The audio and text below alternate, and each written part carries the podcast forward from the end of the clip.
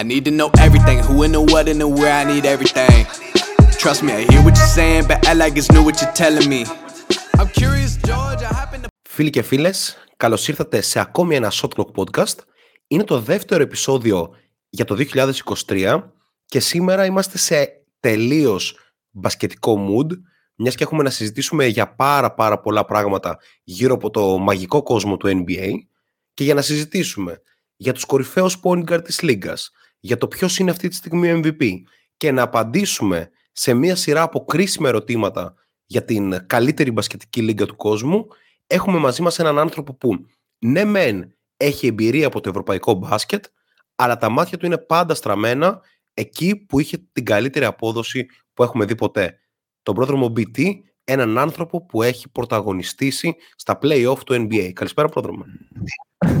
Καλησπέρα, δεν θυμάμαι τη χρονιά. Ε, αλλά ναι, καλησπέρα σε όλους. Ε, πάμε για πολύ μπάσκετ. Πολύ γεμάτη εβδομάδα και αυτή που πέρασε. Ακριβώς. Είναι από τα podcast που δεν θα έχουμε ιδιαίτερη χρονοτριβή με εισαγωγές κλπ. Μιας και μπαίνουμε κατευθείαν στο ψητό. Σήμερα έχουμε να συζητήσουμε. Ο κόσμος ζητάει Ανατολή, άρα θα πάρει αρκετή Ανατολή Ε, ναι. σήμερα. Μιας και η Καιρός είναι. Δύση είχε κεντρήσει το ενδιαφέρον μας ως η πιο ανταγωνιστική Δύση εδώ και πάρα πολλά χρόνια. Αλλά παρόλα αυτά πρέπει να είμαστε τυπικοί. Πρέπει να ασχοληθούμε με την Ανατολή, η οποία πιθανότατα είναι η πιο δυνατή ε, περιφέρεια στο, στο NBA αυτή τη στιγμή. Αλλά Ναι. πριν ξεκινήσουμε με όλα αυτά, πρέπει να συζητήσουμε λίγο για τα πρώτα αποτελέσματα του All-Star Voting, καθώς νομίζω ότι δεν είμαστε από αυτούς που θέλουμε να καταργηθεί ε, η ψηφοφορία του κοινού. Γενικά, οποιοδήποτε τρόπος να εκφραστεί ο κόσμος θεωρούμε ότι είναι θετικός σε οποιοδήποτε κομμάτι, είτε στο μπάσκετ, είτε στα κοινωνικά ζητήματα, ναι. είτε, είτε οτιδήποτε. Οπότε αυτό μας έλειπε τώρα, ε, να πάρουμε ξέρω εγώ την ψηφοφορία από τα χέρια του κόσμου και να τη δώσουμε στον Stephen A. Smith. Οπότε προ, ξεκινάμε με αυτό. Ήρθαν τα πρώτα αποτελέσματα από τους ψηφοφόρους. Προς έκπληξη των περισσότερων, όχι όμως τη δικιά μας, ο αγαπημένος μου παίχτης είναι και πάλι πάρα πολύ ψηλά στην ε, ψηφοφορία. Ίσως τελικά δεν ήταν οι Κορεάτες που έστειλαν πέρυσι τον Andrew Wiggins ε, ως βασικό στο All-Star Game, καθώς φέτος, χωρίς τους K-pop fans, ο Wiggins έχει περισσότερους ψήφους από ό,τι πέρυσι ε, στον ε, πρώτο γύρο ψηφοφορίας, ενώ όπως ήταν αναμενόμενο, ε, το μεγάλο market των Lakers έχει υποψήφιο μέχρι και τον Austin Reeves για το Αν είναι All-Star δυνατόν. Game και Αν- νομίζω αν ότι είναι τα, δυνατόν. τα πρώτα αποτελέσματα είχαν για άλλη μια φορά πολλά πολλά ερωτηματικά. Καλά, ξεκάθαρα. Αρχικά, ποιο... πώς γίνεται ο Austin Reeves να είναι σε αυτή τη λίστα και να μην είναι, ας πούμε, ο Diaron Fox, ξέρω εγώ. Μιλάμε για ε, περίεργη Κοίτα, φάση. αυτό και εκεί πάντως- πατάνε, νομίζω, αυτοί οι οποίοι είναι με το αφήγημα που λέει ότι ίσως πρέπει το All-Star Voting να περάσει στα χέρια κάποιων σε εισαγωγικά ει- ειδήμονων. Αν και το θεωρώ τελείως λάθος και εγώ. Τέτοια πράγματα βέβαια θα συμβαίνουν. Το fan voting έχει και αυτό λίγο την πλάκα του υπό την έννοια ότι παίκτες, του οποίους ίσως να μην περίμενες, μπορεί να τους δεις μέσα σε μια δεκάδα παικτών στην οποία ξεκάθαρα δεν ανήκουν. It's okay. Γι' αυτό το All-Star είναι διαφορετικό από το All-NBA. Γι' αυτό είναι mid-season. Γι' αυτό έχει άλλη βαρύτητα. Αλλά από εκεί και πέρα είναι και λίγο μια κατάσταση στην οποία νομίζω επιβραβεύονται παίκτες κυρίως, οι οποίοι κάνουν ένα πολύ καλό stretch σε μια σεζόν, έστω στο πρώτο της κομμάτι, και από εκεί και πέρα ξέρεις. Το All-NBA έρχεται για να λήξει ε, οποιαδήποτε άλλη συζήτηση περί του ποιοι είναι οι πραγματικά Γάλλοι. Ναι, και ξέρεις τι, δεν είναι μόνο αυτό. Είναι και το κομμάτι ότι το All-Star Game δείχνει ποιοι παίχτες κάπως έχουν αποκτήσει πραγματικούς δεσμούς με ένα μεγάλο fan base. Δηλαδή, από τα χρόνια του Allen Iverson που ψηφίζονταν ακόμα και όταν είχε αρχίσει να πέφτει, ή από την επιλογή ο Yao Ming να είναι πάντα πρώτος επειδή είχε από πίσω την τεράστια αγορά, ας πούμε, ε, της Κίνας, μέχρι το Ζάζα Πατσούλια, ο οποίος ψηφίστηκε μια χρονιά από όλη τη Γεωργία και παραλίγο να είναι στο All-Star Game, νομίζω ότι δείχνει πώς οι παίχτες επηρεάζουν ε, το κοινό τους. Από εκεί και πέρα προφανώς υπάρχουν ε, οι μεγάλες σταθερές, δηλαδή οι σπουδαιότεροι στάρ του αθλήματος, ό,τι και να γίνει σε αυτόν τον κόσμο, ο LeBron James, ο Durant, ο Ντετοκούμπο, ο Κάρι, θα είναι πάρα πολύ ψηλά σε αυτές τις ψηφοφορίες. Και από την άλλη νομίζω ότι δίνει και το αντίστροφο, ότι κάποια franchise με τον τρόπο με τον οποίο έχουν διαχειριστεί την ομάδα τους εδώ και τόσα χρόνια, τα fan bases δεν ακολουθούν και έτσι βλέπουμε ας πούμε το Sacramento να έχει μια πολύ καλή ομάδα φέτος αλλά ο Fox και ο Σαμπόνις να μην είναι στα, στις ψηφοφορίες ή ας πούμε ο Devin Booker να είναι μια ζωή πολύ πίσω παρά το ότι ας πούμε φέτος είναι χαρακτηριστικό το ότι χωρίς τον Devin Booker η Phoenix Suns είναι ομάδα β' εθνικής και λοιπά. Ναι. Αλλά είμαι πάρα πολύ ενάντια ρε φίλε στο να δοθεί σε κάποιους ειδήμονες και αυτό. Δεν φτάνει που αυτοί οι δήμονες οι οποίοι συνήθως όπως ε, έχουμε αναλύσει ξανά είναι πολύ αμφιβόλου ποιότητας αναλυτές ή ειδικοί. Ε, για ποιο λόγο να έχουν αυτή το λόγο και στο All-Star Game, ενώ το έχουν ας πούμε και για το All-NBA, το έχουν για τα βραβεία ε, κλπ. Είναι κάτι το οποίο εμένα κάπως με, με προβληματίζει και θα ήθελες να δούμε, ξέρω εγώ, στο All-Star Game ε, έναν παίχτη. Θα, θα ήθελες να βλέπεις κάθε χρόνο βασικό στο All-Star Game το Rudy Gobert; Ε, επειδή, επειδή, επειδή, τα analytics του ήταν τέτοια στη Utah που ο Kevin O'Connor θα μας έπριζε τέσσερα χρόνια ότι είναι ο καλύτερος αμυντικός που έχει δει ποτέ. Καταλαβαίνεις τι θέλω να πω, νομίζω. Δίκιο. Από εκεί και πέρα. Ναι, ναι. Α πούμε, είναι και πολύ ωραίο και νομίζω ότι αυτό είναι και το βασικό επιχείρημα στην όλη φάση. Πέρα, πέρα από το ότι δεν απαραίτητα οι δήμονες, όλοι αυτοί οι σε εισαγωγικά οι δήμονες, είναι το ότι βλέπεις παίκτες όπως ο Λάουρι Μάρκανεν. Εγώ θα βάλω και την μεγάλη μου αγάπη τον Κεβόν Λούνεϊ. Τρελό Και άλλους μεταξύ αυτών. Τον Γκάιλ Κούσμα, τον Πάολο Μπανκέρο. Οι οποίοι, OK, okay, οι ομάδες τους ε, μπορεί να πηγαίνουν ή δεν πηγαίνουν καλά, αλλά κάπως δεν έχει σημασία. Είναι fan favorites. Παίζουν σε ένα πολύ ψηλό επίπεδο, τουλάχιστον ή για τα μέχρι τώρα δεδομένα τους ή γενικώς. Και από εκεί και πέρα λίγο τα advanced stats, τα stats, όλη αυτή η κατάσταση, ok, παίζει ένα ρόλο, αλλά το All-Star Game είναι και λίγο for the love of the game, θα πω. Δεν είναι το actual award που όλοι οι παίκτες θέλουν, ας πούμε, στο ράφι τους. Ακριβώς. Εντάξει, σίγουρα είναι σημαντικό. Ας πούμε, ναι, εννοείται. Στην και Ανατολή... να κρίνονται και λεφτά σε συμβόλαια λόγω ναι, ναι, και, και, και, όχι μόνο αυτό. Ας πούμε, δηλαδή- στην Ανατολή, το ποιος θα είναι βασικός, πιστεύω και για τους παίχτες έχει μια σημασία.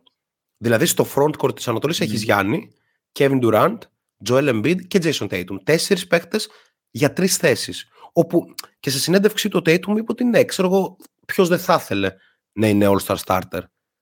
Αλλά δεν είναι σίγουρο ότι ε, θα είναι, για παράδειγμα, ο Tatum στη χρονιά καριέρας του ε, βασικός στο, στο All-Star Game.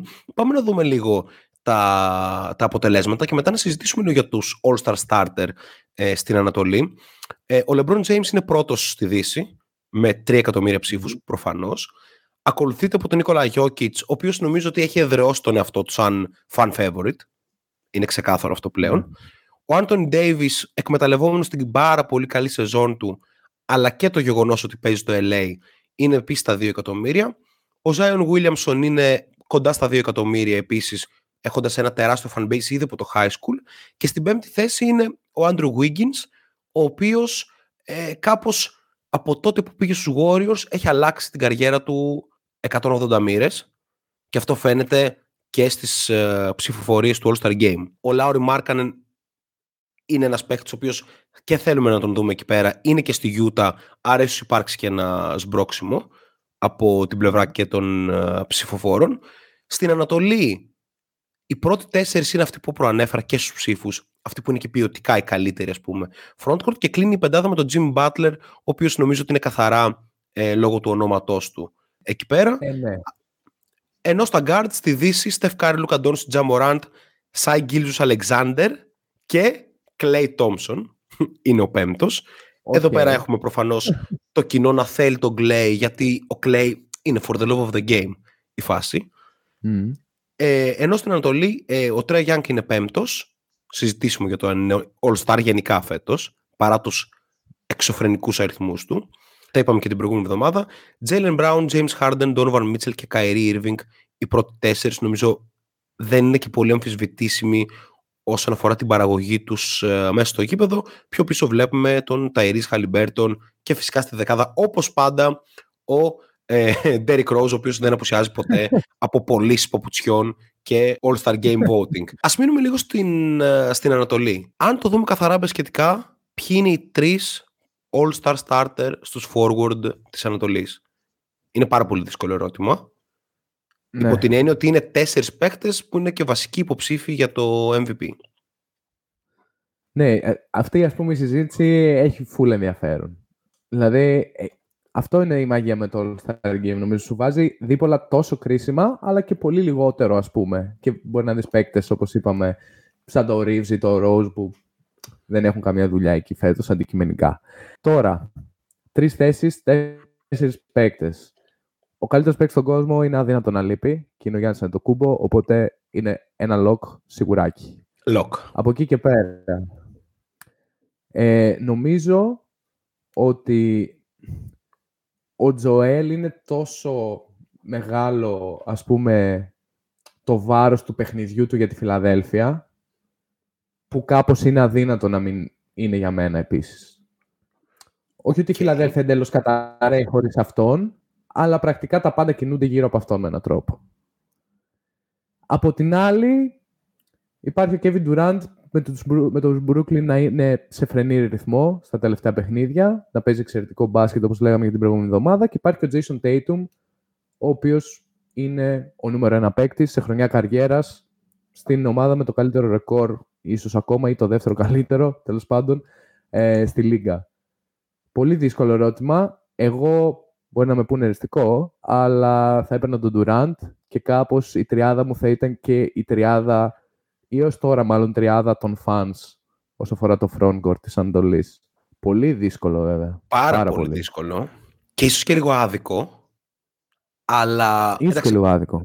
κοίτα, Το δέχομαι. αν δούμε τον τρόπο με τον οποίο κινούνται τα media το τελευταίο διάστημα, κάποιος θα μπορούσε να υποθέσει ότι μπορεί να δούμε το Γιάννη εκτός της All-Star πεντάδας. Come on, man. είναι, είναι λίγο υπαρκτό ότι τα media στην Αμερική δεν πολύ γουστάρουν ε, Γιάννη το κούπο τελευταία. Και ο Μμμ. ίδιος ο Γιάννης μέσω διάφορων δηλώσεων του τύπου δεν με παίζουν πια στα highlights, το παιχνίδι μου είναι βαρετό και διάφορα άλλα τέτοια, προσπαθεί κάπως να φέρει λίγο ξανά ένα επίκεντρο γύρω του. Τώρα τις προάλλες έδινε συνέντευξη μετά την ήττα των Bucks από τους Hornets και προφανώς είχε στήσει ένα ολόκληρο σκηνικό που και καλά ήταν μόνο τρεις δημοσιογράφοι στη συνέντευξη τύπου ε, στο Milwaukee, ότι στο Milwaukee θα μιλάει ο Γιάννης ας πούμε, και θα είχαν σκάσει τρία άτομα και λέει: OK, ok, παιδιά, το κρατάω εγώ αυτό. Τώρα στα δύσκολα είστε τρεις. Ελπίζω να είστε εσείς οι τρεις, οι πραγματικοί, και τώρα που θα πάρουμε το πρωτάθλημα, οκ. Οπότε νομίζω το έχει καταλάβει και ο ίδιος ο Γιάννης ότι παίζει λίγο το, το μηντιακό υπερκράτος του NBA να τον έχει λίγο πιο στην απέξω, ας πούμε. Από την άλλη, νομίζω ότι ο Durant είναι το πιο lock από όλους. Είναι Οκ. δηλαδή νούμερο ένα στην προτίμηση του κόσμου και ο καλύτερος βάση απόδοσης της σεζόν αυτή τη στιγμή. Ο Tatum είναι ο up and coming star της υπόθεσης που κάποια στιγμή πρέπει να είναι starter στο All-Star Game. Οπότε εγώ βλέπω και τον Tatum να μπαίνει και ίσως να μένει έξω ο Embiid. Χωρίς όμως να Οκ. είμαι σίγουρος ότι αυτό είναι δίκαιο υπό την έννοια ότι ε, το μπασκετικό στάτους του Embiid, του Ντετοκούμπο και του Durant είναι στο tier 1. Είναι στους top, top, top ε, class παίχτες. Ενώ ο Jason Tatum θεωρώ ότι είναι κάπως στο δεύτερο tier που είναι οι θέσεις ας πούμε 5 έως 12 στον κόσμο. Εν πάση περιπτώσει, ενδιαφέρον έχει και η παρουσία του Νίκολας Κλάκστον στην ε, δεκάδα με 160.000 ψήφους, αλλά ωραία. why not; Πιστεύω βασικός υποψήφιος για τον Defensive Player of the Year. Είναι σοβαρό. Είναι σοβαρό. Έτσι. Και ε, αυτά κάπως ε, σχετικά με την ε, ψηφοφορία για το All-Star Game. Πάμε σε πολύ πιο ουσιαστικά ερωτήματα. Ξεκινάμε με Ανατολή και το πρώτο ερώτημα είναι αν προλαβαίνουν οι Magic, η Orlando Magic, ναι, μια ομάδα η οποία ξεκίνησε πάρα πολύ άσχημα, αλλά στα τελευταία 15 μάτς έχει 10 νίκες και 5 ήττες σε ένα όχι και τόσο εύκολο πρόβλημα, αν προλαβαίνει αυτή η ομάδα να μπει στα play-in της Ανατολής και να κάνει λίγο θόρυβο, μια ομάδα η οποία αυτή τη στιγμή έχει δύο young studs τα οποία έχουν πάνω από 20 πόντους μεσόωρο. Ο λόγος για τον Πάολο Μπανκέρο και τον Φραντς Βάγνερ.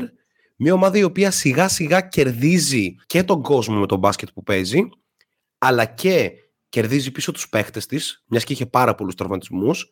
Στο μάτς απέναντι στους Warriors ε, προχθές, μιας και ακούτε αυτό το podcast λογικά Δευτέρα, ε, 9 πρώτου, για πρώτη φορά κατάφεραν να έχουν και τον Jalen Suggs υγιή και τον Markel Fultz και τον Gary Harris, δηλαδή τους, και τον Cole Anthony, τους τέσσερις ας πούμε καλύτερους ε, guards αυτής της ομάδας και όταν ο Πάολο Μπανκέρο, ο Franz Wagner και ο Wendell Carter Jr. είναι μαζί στον αγωνιστικό χώρο, έχουν συν 4,5 ε, net rating. Όταν σε αυτούς προσθεθεί και ο Μαρκέλ Fultz, έχουν 7,84 net rating, ένα από τα καλύτερα στη λίγα. Νομίζω ότι υπάρχει αρκετό ψωμί στο Ορλάντο και παρά το γεγονός ότι το πρόγραμμά τους είναι δύσκολο στη συνέχεια, με την επιστροφή και του Τζόναθαν Άιζεκ, ο οποίος αναμένεται γύρω στις 20-25 Γενάρη μετά από πάρα πολύ μεγάλη απουσία. Ναι. Εγώ πιστεύω ότι είναι dark horse για να μπουν στα play ακόμη και αν ε, μια εβδομάδα πριν μπορεί και να μην φαινόταν αυτό στον ορίζοντα. Ναι, μ' αρέσει λίγο όλη αυτή η συζήτηση. Ε, στα τελευταία 15, όπως είπες, το Ορλάντο παρουσιάζει μια εντελώς άλλη εικόνα. Το βασικό συστατικό το οποίο κάπως δεν υπήρχε και ήρθε πιο πολύ στο τραπέζι με την επιστροφή του Μαρκέλ, νομίζω ήταν η άμυνα. Από την έννοια ότι αυτή τη στιγμή, στα τελευταία 15 παιχνίδια μάλλον, το Ορλάντο είναι έκτος σε defensive rating, ένατο σε net rating. Αρκετά σοβαρό για μια ομάδα που άπαντες, ας πούμε, την είχαν να τερματίσει στις δύο ή τρεις τελευταίες θέσεις ε, της Ανατολής. Το τι κάνει ο Μαρκέλες στο γήπεδο είναι κάπως εντυπωσιακό. Δηλαδή δεν νομίζω ότι έχουμε δει τα τελευταία χρόνια ένα παίκτη με stats ε, τύπου 11 πόντους, 4 rebound, 5,5 assist να έχει αυτό το impact στο παιχνίδι, το οποίο φαίνεται και από τα νούμερα που βάλεις και εσύ στο τραπέζι.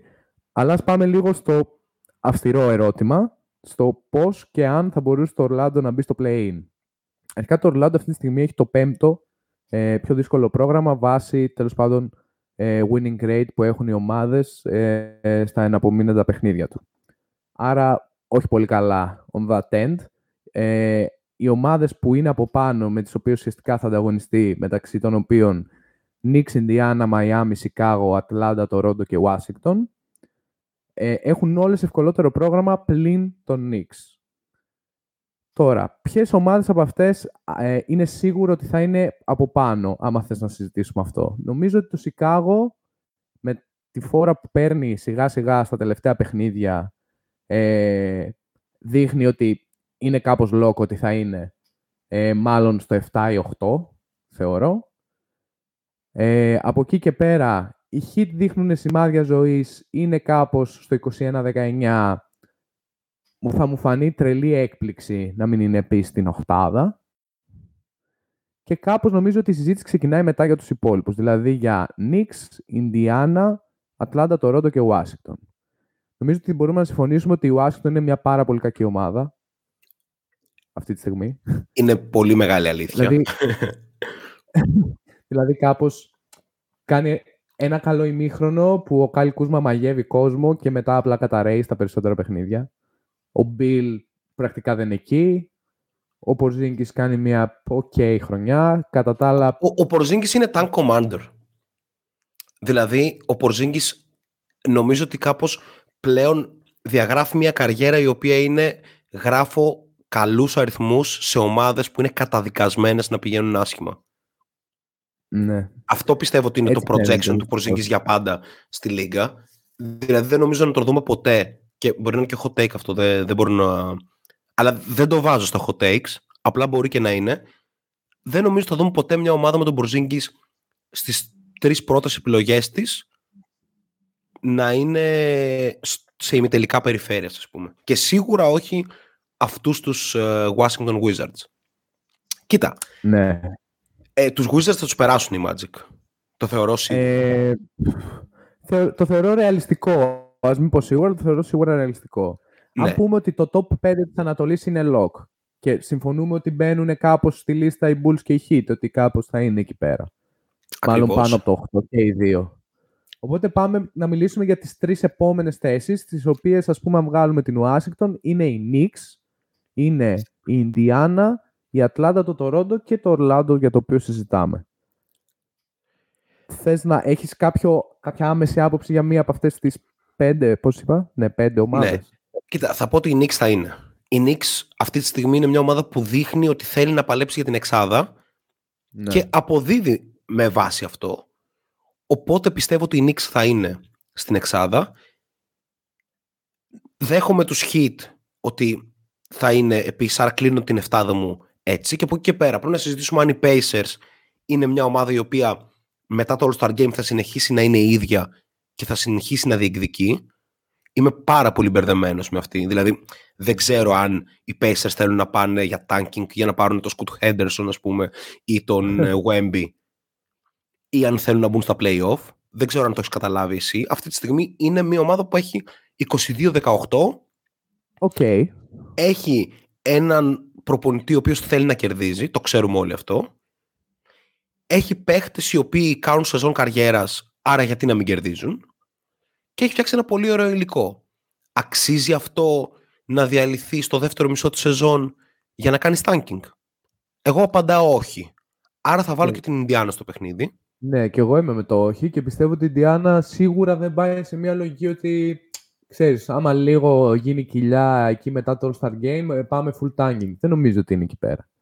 Νομίζω ότι η Διάννα έχει το star της, το νούμερο ένα της, τον Tyrese Halliburton.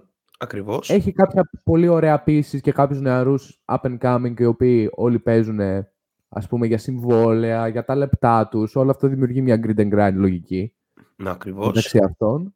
Έχουν παραδείγματα παικτών που έχουν πετύχει στη λίγα και όχι απαραίτητα star, αλλά όπως ο Buddy Hield ή ο Turner, Ακριβώς. Ο Οπότε DJ κάπως όλα- McConnell κλπ. ο Jay McConnell. Οπότε κάπως όλο αυτό νομίζω τους φέρνει στο competition part ε, για τη σεζόν τους. Οπότε Ναι. και για μένα είναι μέσα. Ωραία. Θα αποκλείσω τους Raptors, αν και πάντα κάνουν καλό δεύτερο γύρο, Ναι. αλλά αυτό που βλέπω αυτή τη στιγμή δεν πείθει.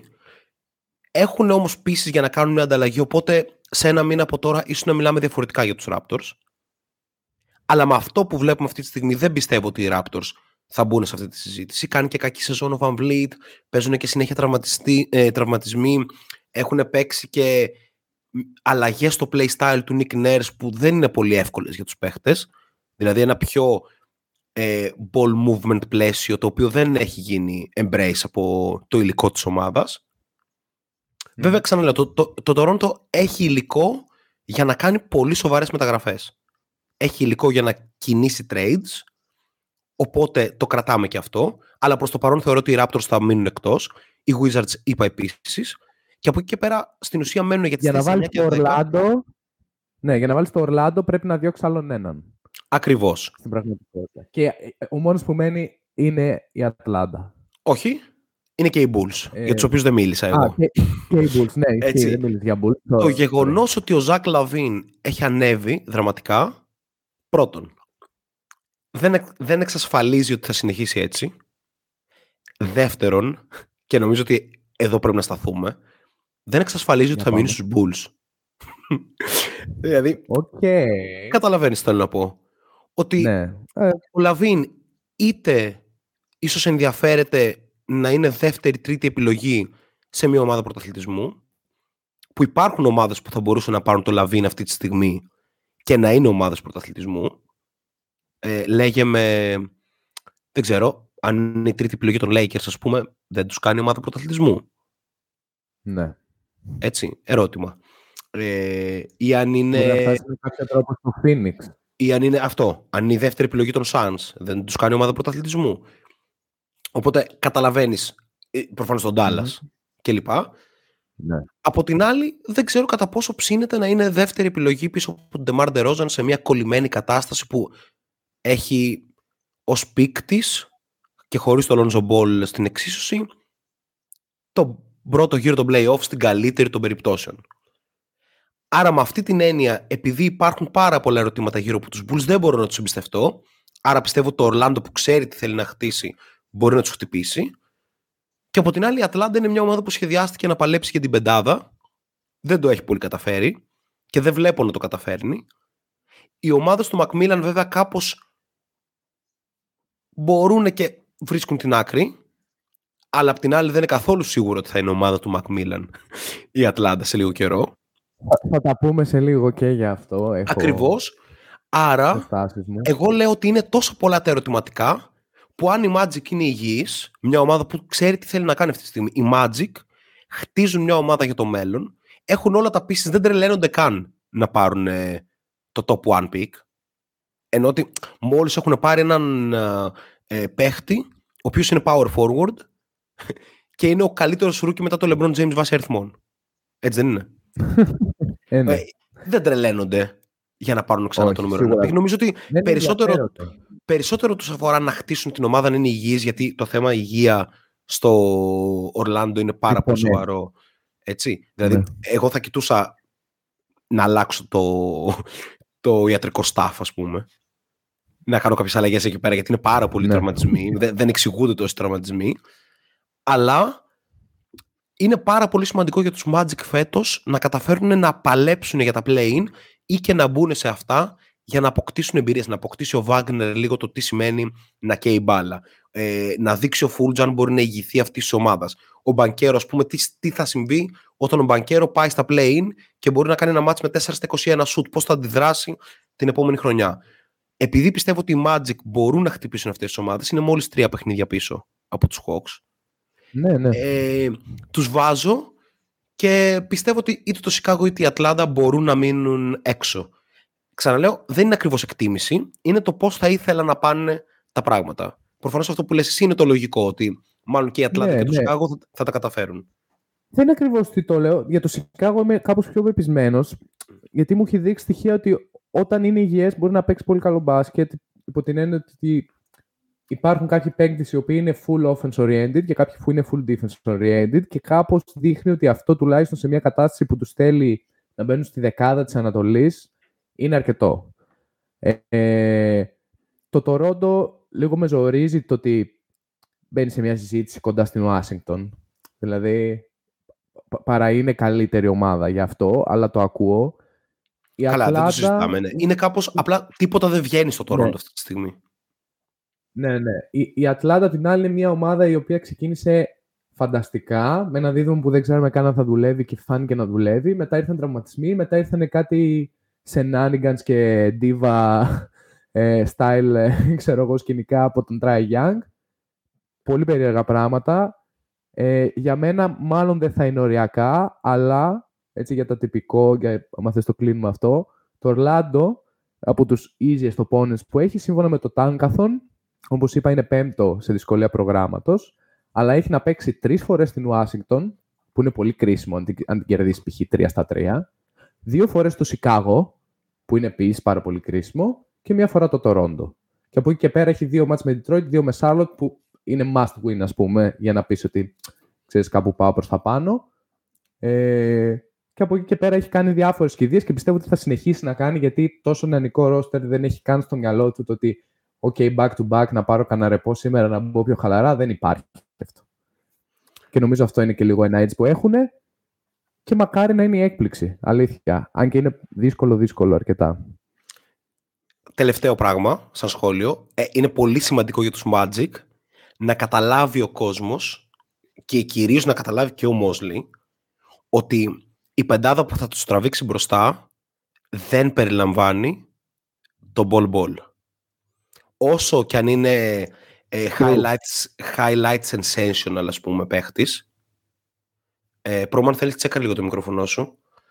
Ε, όσο κι αν είναι highlight sensational ε, παίχτης, δεν έχει πολλά από τα fundamentals που μπορούν να βοηθήσουν μια ομάδα που έχει τέτοιους στόχους. Όταν έχεις ε, το Fultz, το Harris, τον uh, Wagner, τους Wagner βασικά, τον Μπανκέρο, ακόμη και τον Mo Bamba θα πω εγώ, προφανώς το Wendell Carter Jr. κλπ. Ο Μπολ Μπολ περισσεύει και περισσεύει ε, καθώς δεν χρειάζεται το, το Orlando τα χαρακτηριστικά του. Ε, μπορεί να τον δοκιμάσει, μιας και δεν διεκδικεί πράγματα αυτή τη στιγμή αυτή η ομάδα, αλλά long term δεν μπορώ να δω το Ball Ball να είναι ένας επιτυχημένος πενταδάτος παίχτης. Μπορεί να εξελιχθεί σε καλός έκτος παίχτης ε, ή κάτι τέτοιο. Ε, συνεχίζουμε και φεύγουμε από το Ορλάντο, ενδιαφέρουσα συζήτηση. Πάμε για λίγο στην αγαπημένη μας δύση. Πάμε στο Los Angeles Lakers section αυτής της εκπομπής, ναι, το αγαπημένο σου ε, κομμάτι. Ε, απομακρύνσου λίγο από το μικρόφωνο, πρόδρομε. Ναι. Ε, ίσως μετά από πολύ καιρό συζητάμε για τους Lakers έχοντας να πούμε κάτι θετικό. Τα τελευταία μάτια είναι πάρα πολύ καλά ε, για τους Lakers. Ο LeBron James παίζει σε πάρα πάρα πολύ υψηλό επίπεδο. Ο Russell Westbrook είναι το απόλυτο φοβορή για τη θέση του Sixth Man of the Year. Δηλαδή θα είναι κλοπή αν δεν το δώσουν. Ε, ναι. Χθες μόλις είχε 15 assist από τον πάγκο, πράγμα το οποίο είναι πρωτοφανές. Είναι μαζί με τον Magic Johnson οι μοναδικοί παίχτες που έρχονται από τον πάγκο και έχουν πάνω από 6,5 assist μέσω όρο σε μία σεζόν ever. Και αυτό που κάνει τη διαφορά είναι το grind το οποίο δείχνει αυτή η ομάδα. Ότι κάπως αναγύρισε ένας διακόπτης, άρα respect στον coach Ham, που λέει ότι εδώ παίζουμε ένας για τον άλλον, παίξτε για τη σεζόν σας, αλλά για το συμβόλαιό σας κλπ. Υπάρχουν παίχτες οι οποίοι θέλουν να κάνουν out value τα συμβόλαιά τους. Μιλάμε προφανώς για τον Thomas Bryant, ο οποίος είναι σε minimum. Μιλάμε για τον Dennis Redder, ο οποίος είναι σε minimum. Να πω και τον Τοσκάνο, δεν θα το πω. Όχι. Έτσι. Αλλά respect. respect. Το Τοσκάνο είναι πάντα μια θετική ενέργεια. Είναι ένας πολύ καλύτερος, και το, και το εννοώ, ένας πολύ καλύτερος Θανάσης Αντετοκούμπο. Αλλά Ναι. δεν δεν λέει πολλά Όχι, πράγματα όχι, αυτό. Ξέρω τι σημαίνει αυτό, ναι, αυτό Α- θα έλεγα. Α, ακριβώς. Δηλαδή, ο Χουάντος Κάνο Άντερσον χθες στο μάτς με το Σακραμέντο, χθες για εμάς, ε, για εσά το Σάββατο τέλος πάντων, ήταν ε, στο μείον 22 plus minus ε, λιγότερο από 20 λεπτά και ήταν ο μόνος παίκτης που ήταν, είχε ξεφύγει τόσο. Δηλαδή, νιώθω ότι κάπως έφυγε από το πλαίσιο του Golden State, το οποίο τον, αν- μπορούσε να τον αναδείξει σαν έναν ικανό παίκτη και πλέον ήρθε σε ένα overall δυσλειτουργικό περιβάλλον με πάρα πολλά φώτα, το οποίο δημιουργεί ούτως ή άλλως άγχος με έναν τρόπο, ε, το οποίο δεν τον ε, πολύ ευνοεί, οπότε κάπως δεν είναι σε αυτή τη συζήτηση. Ναι, εν πάση Αλλά περιπτώσει. ας πάμε- όμως, ναι, το θέμα είναι το εξής. Ότι καταρχήν το μάτς με το Σακραμέντο ήταν ματσάρα. Άξιζε κάποιος Μμμ. να το δει. Και ήταν ένα μάτς κιόλας που πήγαινε κόντρα σε όσους λένε ας πούμε, ότι στο NBA δεν παίζουν plays ή δεν παίζουν άμυνα κλπ. Ήταν ο ορισμός του μάτς όπου οι ομάδες δίνουν το 200%. Γιατί είναι ένα μάτς που το Σακραμέντο μπορεί να είναι πέμπτο, αλλά είναι στο 20-18 ενώ οι Lakers που είναι 12η είναι στο 19-21. Πιο κοντά. Μπορεί να κρίνει tie break. Ακριβώς. αυτό το Πιο παιχνίδι. κοντά, Αυτή η από νίκη όσο μπορεί να τα κρίνει ένα περί- tie break. ε, πιο κοντά από όσο θα περίμενε κανείς ε, για μια ομάδα που είναι στην 5η και στην 12η θέση αντίστοιχα. Κρατάω δύο plays τα οποία χαράχτηκαν για τα καλά στο μυαλό μου. Ο Τόμας Μπράιντ πάμε. έκανε ένα από τα καλύτερα μάτς που έχω δει να κάνει ψηλός και δεν υπερβάλλω καθόλου. Ισχύει. εδώ και καιρό ήταν απίστευτος και μία φάση στην οποία ε, τον ταΐζει ο Λεμπρόν κάτω από την μπασκέτα ο Τόμας Μπράιν τελειώνει τη φάση και κάπως κοντάφτει ε, στα πόδια του Σαμπόνης νομίζω ή του Χάρισον Μπάρνς δεν θυμάμαι και κάπως ενώ έχει κοντάψει και έχει πέσει έξω από το γήπεδο ενώ είναι ο παίχτης που έχει βάλει το καλάθι κάτω από την μπασκέτα του αντιπάλου κάπως καταφέρει να σηκωθεί να τρέξει και να είναι ο πρώτος στην άμυνα των Lakers. Δηλαδή ένα τρελό hustling το οποίο δείχνει ακριβώς το στάτους του Thomas Bryant αυτή τη στιγμή ο οποίος ε, αν κάποιος έβλεπε μόνο τους αριθμούς του θα νόμιζε ότι πρόκειται για κάποιον all NBA παίχτη. Είναι ένας παίχτης, Ναι. γράψαμε και στη σελίδα για αυτόν που πριν το χιαστό του θεωρούνταν από τους up and coming ψηλούς στη λίγα που μπορεί να σουτάρει, μπορεί να παίξει πάρα πολύ Έκανε- καλή άμυνα κτλ. Ναι, εκείνη τη χρονιά είχε ένα πρώτο μισό σεζόν, νομίζω κάπου εκεί ήταν που τραυματίστηκε με την Ουάσιγκτον, που ήταν ε, απίθανος. Ναι, ήταν κοντά στους 18,5 πόντους, στα 10 rebound Ναι, κλπ. ναι. Και ακριβώς αυτό, αυτή τη στιγμή δηλαδή παίζει καταπληκτική άμυνα, σκοράρει πάνω από 20 πόντους μεσόωρο στο, στους τελευταίους 6 αγώνες των Lakers, στους οποίους οι Lakers έχουν 5-1 ρεκόρ. Σουτάρει 72% για field goal, ενώ παίρνει και τρίποντα. Έχει κάνει το κενό του Davis να μην φαίνεται και κυρίαρχα έχει θέσει το ερώτημα για το αν όταν επιστρέψει ο Anthony Davis πρέπει να παίζουν μαζί στην πεντάδα ή όχι. Από την άλλη, ο Dennis Redder Ισχύει. δείχνει κάπως ότι είναι ένας παίχτης που μπορεί να βάλει την μπάλα στο καλάθι και να είναι βασικός σε αυτή τη λίγα και όλα αυτά νομίζω ότι παίρνουν σάρκα και οστά όταν ο LeBron James παρουσιάζεται σαν το LeBron James και όχι σαν την εικόνα που βλέπαμε ε, στην αρχή της σεζόν. Αυτή τη στιγμή ο LeBron παίζει με ένα σκοπό. Και ο σκοπός του δεν είναι ούτε να γράψει τα στατιστικά του, ούτε να βγει πρώτος ας πούμε στην all-time λίστα κλπ. Αυτή τη στιγμή, αν δει κάποιος τα μάτς, ο Λεμπρόν παίζει με στόχο να κερδίσουν οι Lakers. Ε, επιτέλους, θα πω, ε, ο Λεμπρόν στα τελευταία 15 έχει 34, 7,5, 7 για 3 λάθη. 57% field goal, 81% βολές. Συνεχίζει να σου τάρει τραγικά για 3. Ε, αλλά δεν έχει καμία σημασία αυτή τη στιγμή. Ειδικά όσο κρατάει το, τον αριθμό των τριπώντων που παίρνει έτσι σχετικά χαμηλά. Οι Lakers φαντάζουν μια άλλη ομάδα αυτή τη στιγμή από αυτή που θα περιμέναμε να είναι. Ε, ο Τόμας Μπράν είναι συγκινητικός, με πληρώνει στο fantasy, ευχαριστώ. Ε, πραγματικά απίθανος. Νιώθω ότι κάπως είναι λίγο poor man's Anthony Davis, όπως είπες και εσύ, για αυτή την κατάσταση. Αυτό το ερώτημα το αν θα μπορούν να παίξουν και οι δύο μαζί ήταν κάτι το οποίο σκεφτόμουν σχεδόν όλο το απόγευμα. Μου φαίνεται βέβαια ότι η στροφή που έχει κάνει ο Davis, κάτι το οποίο τον έκανε να φαίνεται επίπεδου All NBA ξανά φέτος για το όσο έπαιζε. Ε, και εννοώ ότι τα shoot κοπήκαν, το outside game κάπως έχει κοπεί, παίζει σαν καθαρό πεντάρι. Βάζει λίγο μια συζήτηση και μια δυσκολία στο πώς θα μπορούσε να γίνει αυτή η προσαρμογή. Όχι ότι δεν μπορεί να γίνει. Εδώ ο coach Ham μας έκανε τον Russell Westbrook έκτο παίκτη και μάλλον και έκτο παίκτη της χρονιάς. Έτσι.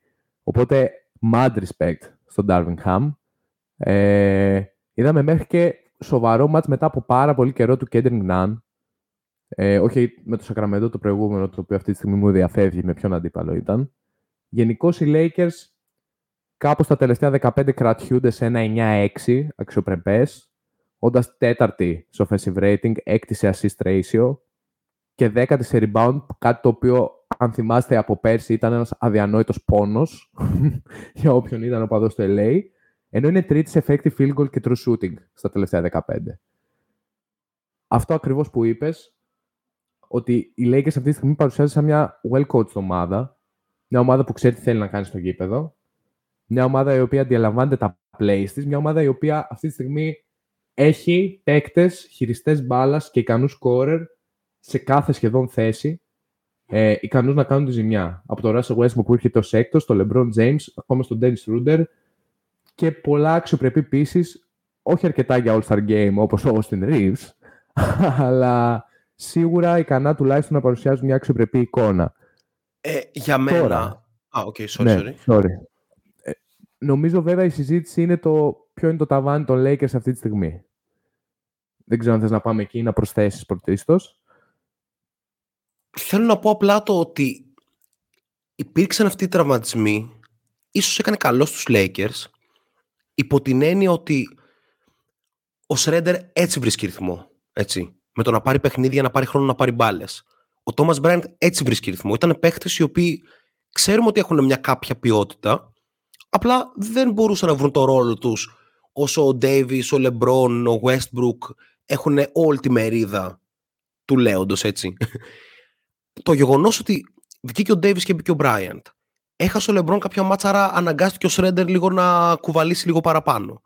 Το γεγονός ότι δεν παίζει ο Λόνι Walker, άρα έχει υπάρξει μια δυνατότητα αυτή η ομάδα να παίξει άμυνα. Έτσι. και λοιπά. Έχει δημιουργήσει μια κατάσταση όπου ο coach Ham παρεμβαίνει ενεργά στην ομάδα και βλέπουμε ε, αποτελέσματα. Λίγο μια αναφορά στα στατιστικά του Bryant γιατί έχω όντως κολλήσει. 21-10 11-8, 19-17, 18-15, 21-9, 19-13 και 29-14. Αυτά είναι τα τελευταία του μάτς. Το ότι είναι ο Τόμας Μπράιαν και όχι π.χ. ο Άντωνι Ντέιβις, αυτοί οι αριθμοί, είναι καθαρά επειδή το λέμε. Θα μπορούσε να είναι ο Ντέιβις, θα μπορούσε να είναι ο Γιάννης Αντιτοκούμπο κλπ. Μιλάμε για εξωφρενικούς αριθμούς με ακραίο efficiency. Για μένα, ε, είναι πολύ βασικό να μείνει στην πεντάδα ο Μπράιον όταν γυρίσει ο Ντέιβις. Και το γεγονός ότι μπορεί να σουτάρει, ίσως είναι δείγμα ότι μπορεί να τον κρατήσει στην, ε, στην πεντάδα. Αλλά, και πάμε τώρα σε αυτό, δεδομένα οι Lakers πρέπει να κινηθούν ε, στην αγορά και πρέπει να κινηθούν στην αγορά, πιστεύω, για ένα διάρρη. Δηλαδή, προχωράνε με το Shredder στον Άσο και μου αρέσει θα πω. Με τον LeBron ε, στο 3, με τον Thomas Bryant και τον Davis στο 4-5 και χρειάζεται να βρουν ένα διάρρη το οποίο, πώς να σου το πω, να είναι εκεί για να παίξει ρόλο σε μια ομάδα play-off. Ε, ένας καθαρός ε, 3D παίχτης, ας πούμε. Κάτι τέτοιο. Δηλαδή, ο παίχτης που θα ε, καλύπτει το Shredder ε, και το Westbrook, επειδή θα καλείται να παίζει μαζί τους ανά πάση στιγμή.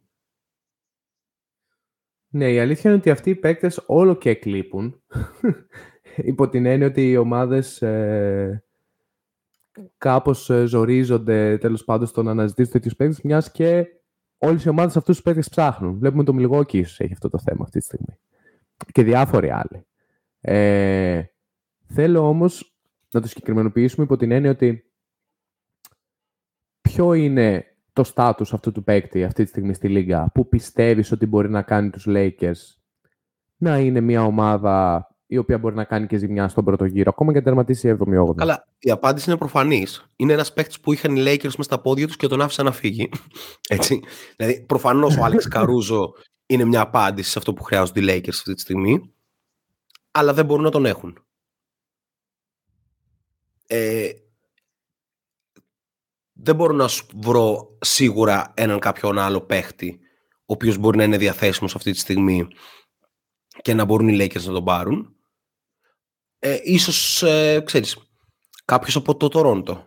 Έτσι, ένας παίκτης από το Τορόντο. Ε, δεν, έχω, δεν έχω κάποιον στο μυαλό μου. Δεν έχω σκεφτεί κάποιον βασικά. Δεν ξέρω αν έχεις κάποιον εσύ. Αλλά... Δεν έχω κάποιον στο μυαλό μου. Είναι λίγο δύσκολο να βγει από άποψη τι κομμάτια υπάρχουν για να ανταλλάξει. Υπάρχει κάποιος στο free agency που μπορεί να το κάνει αυτό; Όχι. Δεν ξέρω, μπορείς να πας στην Ατλάντα, ας πούμε, και να δεις ποια είναι η τιμή του Ντάντρε Χάντερ, ας πούμε. Για παράδειγμα. Δεν είναι σίγουρο θα πάρεις κάτι, αλλά μπορείς να ρωτήσεις. Why not? Έτσι. Ή μπορείς να πας να ρωτήσεις τους Spurs για τον Κέλτον Τζόνσον. Οκ. Δεν είναι σίγουρο, ξαναλέω, ότι μπορεί να πάρεις κάτι, αλλά ε, νομίζω ότι θα πρέπει ε, πολύ επιθετικά να ε, εξερευνήσουν ε, την αγορά. Πάμε στο επόμενο. ναι. Α, ναι, πάμε στο επόμενο. Ναι, πάμε στο επόμενο μεγάλο ε, μπασκετικό ερώτημα που μας ταλανίζει και δεν είναι άλλο από το ποιος είναι ο προπονητής που θα χάσει ε, πρώτος μέσα στο 2023 την ε, δουλειά του. Βέβαια, προφανώς, το Shotlook Podcast τάσεται ενάντια σε οποιαδήποτε απόλυση, έτσι. Αλλά ε, το NBA είναι μια διαφορετική μπίζνα και εκεί οι προπονητές είτε ανακυκλώνονται, είτε χάνουν τις δουλειές τους, είτε βρίσκουν καινούριες δουλειές. Πάμε να βρούμε ποιος προπονητής είναι αυτός που θα απολυθεί πρώτος. Μπορούμε να συμφωνήσουμε ότι το Detroit, οι Spurs είναι ομάδες οι οποίες μάλλον δεν θα αλλάξουν προπονητή. Δηλαδή και ο coach Casey, αλλά προφανώς ο coach Popovich είναι εκεί για κάποιο πολύ συγκεκριμένο Θα θέσω σαν βασικούς υποψήφιους τους Minnesota Timberwolves με τον Chris Finch να είναι στα σκηνιά. Δεν το λέει κανένας, πιστεύω έχει τη στήριξη και της ε, ιδιοκτησίας. Αλλά οι Timberwolves απλά δεν πάνε αρκετά καλά. Δεν θα βάλω το Monty Williams παρότι ίσως και, να, ίσως και να έπρεπε Υπερβολικός. Δεν ξέρω αν δικαιολογείται η απόδοση των Suns χωρίς τον Devin Booker, αλλά δεν θα το βάλω. Απλά το αναφέρω για να το έχουμε λίγο στο νου μας. Και ε, νομίζω ο Nick Nurse θα πρέπει να είναι σε αυτή τη συζήτηση. Αλλά το απόλυτο φαβορεί ο coach Clifford και ο coach Silas. Οπότε the stage is yours. Έχω βάλει κάποια ονόματα και ε, πάμε να δούμε ποια από αυτά έχουν όντως νόημα. Ναι, θα κάνω έναν overall σχολιασμό και θα θέσω κι εγώ ένα όνομα και θα τα συζητήσουμε όλα μαζί. Ε, Clifford Silas, εντάξει, αδιαφιλονίκητα φαβορή. Ε, ο Silas ακόμα από πέρσι, το Houston είναι σε μια κατάσταση στην οποία δεν μπορεί να παίξει το άθλημα έτσι όπως θα έπρεπε να παίζεται, δεδομένου ότι θες κάπως να κερδίζεις κιόλας. Έτσι. Απ' την άλλη, ο Clifford ήρθε, ε, είχε, έπαιζε ατυχία των τραυματισμών γενικά, κυρίως στα guard, on and off, ο Λαμέλο εκτός, τώρα γύρισε κλπ. προσπάθησε να δώσει στην αρχή μια αμυντική ταυτότητα και κάπως το είδαμε και στα νούμερα αυτό. Αλλά η ομάδα γενικά παραπαίει και καταρρέει. Ε, τα πράγματα δεν πάνε ιδιαίτερα καλά. Είναι και πολύ κακό το ρόστερ. Είναι αρκετά κακό το ρόστερ. Είναι, είναι Ε. κακοχτισμένο ρόστερ. Είναι ρόστερ που δεν βγάζει κανένα απολύτως νόημα. Ναι, ισχύει. Ε, όσο αφορά τους Suns και τους Wolves, εγώ κάπως διαφωνώ. Υπό όρους ότι, οκ, μπορώ να δεχτώ την κριτική ως προς τα αποτελέσματα, μιας και αυτή είναι και η θέση του προπονητή, έτσι, από εκεί κρίνεται. Από την άλλη, ε, για μένα είναι μεγαλύτερο βαρίδι αυτή τη στιγμή για τους Suns το ότι έχουν τον Chris Paul να περπατάει πάνω κάτω στο γήπεδο και OK, Chris Paul fans μπορείτε να στείλετε τα DM σας και να το συζητήσουμε όσο θέλετε, αλλά ο Chris Paul Α, ε, αλλά αλλά για, για καλή σας τύχη, το περπατάει σημερινό πολύ στο επεισο- γήπεδο. στο σημερινό επεισόδιο έχουμε ranking των top point guards στη λίγα και Ναι, μην περιμένετε να τον ακούσετε. ναι, ξεκάθαρα. Ε, οπότε νιώθω ότι αν ο Chris Paul ήταν τρία άλλα συμβόλαια που θα μπορούσε να είναι, ή δύο, οι Suns θα ήταν μια πάρα πολύ καλή ομάδα. Τώρα δεν είναι, όσο λείπει ο, ο Devin Booker τουλάχιστον. Ε, απ' την άλλη για τους Wolves, εντάξει τι να πρωτοπώ. Ε, η αλήθεια είναι ότι δεδομένου ότι γίνεται μια τέτοια ανταλλαγή έχει, προ, έχει προηγηθεί η συζήτηση για το πώς θα δούλευε αυτό, που θα βάζαμε τον Downs και τον Gobert, ποια plays θα Ακριβώς, μπορούσαμε να ακριβώς. τρέξουμε κλπ. Και νομίζω ότι εκεί είναι η ευθύνη και είναι πολύ μεγαλύτερη, ας πούμε, από το Monty Williams. Αλλά ε, attitude τύπου Towns ή τύπου D'Angelo Russell ε, με τις φανταστικές δηλώσεις ότι έχουμε γεμίσει αθλητές και όχι παίκτες, παίκτες μπάσκετ. Ε, με τις φανταστικές δηλώσεις για τον Zion Williamson, ας πούμε, ότι γενικά απλά παίρνει foul, it's okay. Ε, sorry, φίλε, το άθλημα είναι άδικο. Εγώ και ο Νίκος το ξέρουμε από πρώτο χέρι. Ισχύει Έτσι. αυτό. Ε, οπότε ναι, κάπως οι Wolves συνεχίζουν σε ένα δυσλειτουργικό μονοπάτι, αλλά όχι υπό την έννοια των κινήσεων και νομίζω όχι ακριβώς προπονητικά, α- αλλά κυρίως ως προς το ότι πρέπει να πάρουν επιτέλους την απόφαση να πάνε ρε παιδί μου ε, να, να κάνουν με έναν τρόπο ένα clean start. Με ξεκάθαρα πρώτα τον Anthony Edwards, με όποια πίστη θέλουν να κρατήσουν γύρω-γύρω και από εκεί και πέρα είναι τόσο lean που ρε παιδί μου τα πράγματα είναι ζόρικα. Κάποια στιγμή έτσι πως πάνε θα αναγκαστούν να τραβήξουν τη σκανδάλη και να πούν ok, cut στο trade block. Ή δεν ξέρω εγώ ποιος Ναι, άλλος στο trade ε, block. προ- Πρώτον για μένα ε, είναι ξεκάθαρο ότι ο Γκομπέρ είναι μέλος του μέλλοντος των Wolves. Και γιατί έδωσαν τα πάντα, αλλά Έδωσαν και τα γιατί... είναι- πάντα, δεν μπορείς να το πάρεις πίσω αυτό. Ναι, και είναι ρε παιδί μου και ένας παίκτης που δυνητικά μπορεί να κάνει καλό στον Άντωνι Έντουαρτς. Γιατί Ναι. αυτός είναι η όλη υπόθεση. Αυτός είναι ο παίκτης που μπορεί να τραβήξει μπροστά τους Wolves σαν franchise, σαν ε, ομάδα, σαν πόλη, σαν, σαν, σαν. Οπότε ο Γκομπέρ που είδαμε απέναντι στους Clippers, ο dominant Γκομπέρ, ο Γκομπέρ Μμμ. 25-21, είναι παίκτης που μπορεί να βοηθήσει και να πάει μπροστά. Δεν λέω, Ξεκάθαρα. ότι, δεν λέω ότι απαιτείς από τον Γκομπέρ να έχει 25-21. Και δεν λέω ότι έχω πρόβλημα με τους αριθμούς του Γκομπέρ. Δηλαδή το 15-12 πόσο έχει φέτος μέσους όρους, 13-12 κάτι τέτοιο πρέπει να έχει, είναι οκ. Αυτό που απαιτείς από τον Γκομπέρ είναι να έχει την παρουσία που είχε αμυντικά στο ματς με τους Clippers. Ο Φιντς θεωρώ ότι έχει μερίδιο ευθύνης για το OK που έδωσε σε αυτή την ε, ανταλλαγή, την οποία εμείς εγκρίναμε λίγους μήνες πριν, δεν ξέρω αν το θυμάσαι. Μεταξύ κάπως- πολλών άλλων, ναι. Ναι, και, και αυτό εγώ βασικά, ε, πιστεύω εγώ σε έπεισα. Δε- Δεν σου άρεσε αρχικά. ε, αλλά, ε, ξέρεις, μερικές φορές όπως τρώνες θα κοιμηθείς που λέει και ο θυμόσοφος λαός, αν υπάρχει αυτή η έκφραση, πιστεύω υπάρχει, οπότε τη λέω. ε, και γι' αυτό πιστεύω ότι μπορεί να βρεθείς σε αυτό το μπλοκ προπονητών που μπορεί να χάσει τη δουλειά του. Φοβήθηκα για λίγο ότι θα βάλεις τον Γκίντ. Όχι, αλλά έχω έναν που Πώς- δεν τον έθεσα και θέλω. ε, Για μόλις πάμε. τον δω στην πάσα. Ε, θα πάω στην Ανατολή. Μην πεις spoilers Και... μην το πεις. Όχι, Όχι. όχι, όχι, όχι. Ναι. Αλλά ένας προπονητής ο οποίος τον υπερσυμπαθούμε σε αυτή την εκπομπή, νομίζω. Αν και από τότε που πήγε στην ομάδα στην οποία βρίσκεται. Πήγε κάπως ok, θα μπορούσε, νο- νομίζω δεδομένου του τι είχε στα χέρια θα μπορούσε να έχει πάει πολύ καλύτερα. αλλά νομίζω ότι θα βρεθεί ίσως στο trade block λόγω του ότι υπάρχει ένας παίκτης αυτή την ομάδα που είναι αδύνατος να. Στο, στο AED block. ναι, στο AED block. ναι. Ε, μιας και σε αυτή την ομάδα υπάρχει ένας παίκτης που το όνομά του είναι τόσο βαρύ, άσχετα και αν δεν παίζει ιδιαίτερα καλά φέτος για μένα, που είναι αδύνατο να ανταλλαχθεί. Και μιλάω για τον Dry Young, τους Atlanta Hawks και τον coach ναι, ναι, ναι, ναι, ναι, έπρεπε να μπει ο Macmillan, το είπαμε και πριν. Ε, λίγο, λίγο αδίκως με, ένα, με έναν τρόπο. Δηλαδή έκανε από πολύ νωρίς να φαίνεται πόσο καλά μπορεί να δουλέψει ένα δίδυμο για το οποίο είχαν πάρα πολύ ερωτηματικά.